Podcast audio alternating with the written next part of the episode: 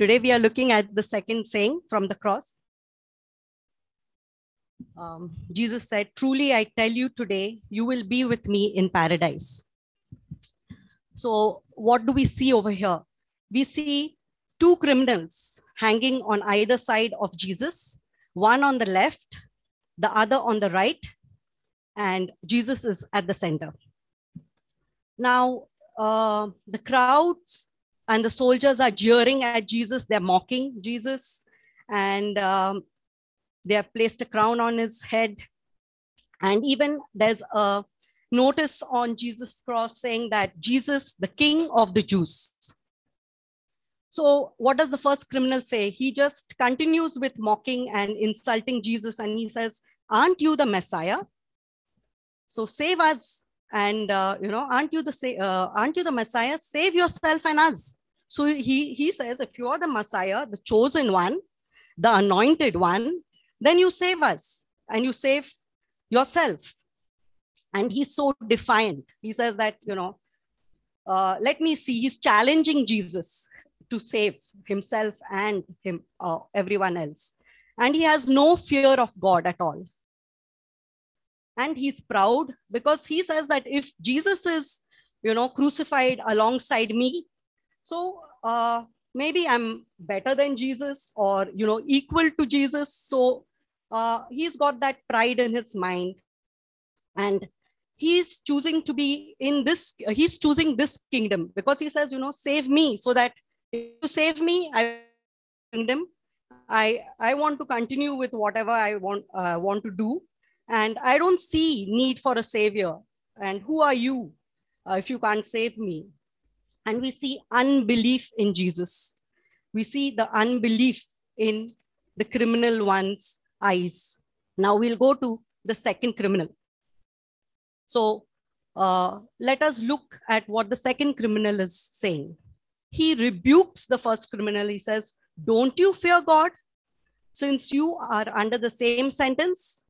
So he says, We are punished justly, for we are getting what our deeds deserve. This criminal had a revelation from God he didn't go along with the crowd. The crowd was mocking Jesus, the crowd was jeering at him, but he had the wisdom from God. And he had a different revelation from the other criminal. He didn't go, he didn't uh, feel the same way as all the others over there felt. And he had the fear of God in him. So we read in Proverbs 1 7 the fear of God is the beginning of knowledge, but fools despise wisdom and instruction. So because he had the fear of God, he had the knowledge that uh, Jesus is God, and he had that revelation. So he he confessed. He said, um, "We are getting what our deeds deserve." He confessed his sins. He repented. You know, he says that we are punished justly. He sees that we are he is punished justly and he chose to be in God's kingdom. He didn't want to continue with what he was doing. He says, Remember me, Jesus, remember me when you come into your kingdom. So he chose to be in God's kingdom. He says, Remember me in paradise. And we see that he believed in Jesus. He believed that Jesus was the Messiah, Jesus was the anointed one. So, what do we see here? Jesus did not respond to the insults of the first criminal. He says not a word to the first criminal, but he responds to the second criminal. How does he respond? He says, Truly, I tell you, today you will be with me in paradise. He gives complete assurance of his presence to the second criminal.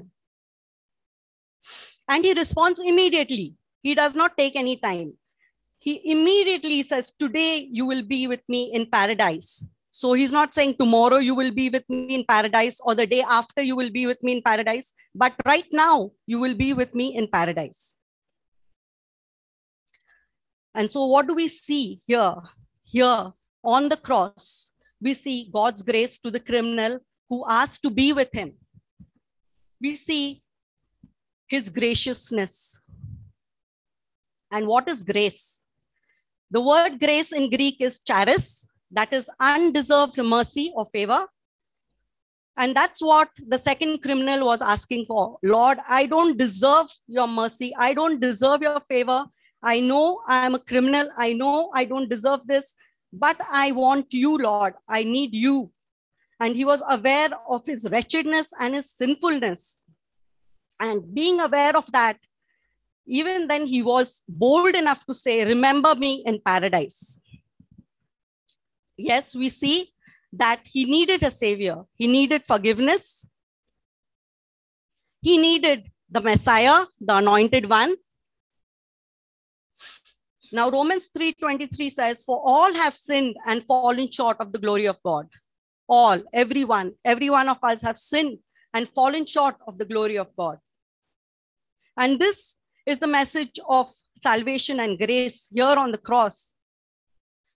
Romans 5 8 says, God demonstrated his own love for us while we were yet sinners. Christ died for us. Even though we, were, we are imperfect, we are sinful. Even at that time, when we were enemies with God, Christ died for us because he showed his own love for us on the cross. John 3:16. We know John 3:16 so well. For God so loved the world that he gave his one and only begotten Son, that whoever believes in him shall have eternal life.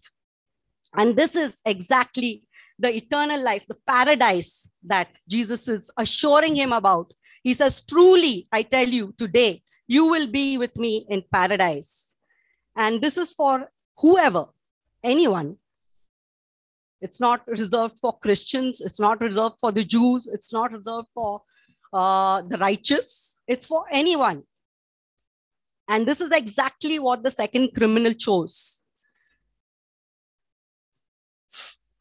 This reminds me of the song John Newton wrote in 1772.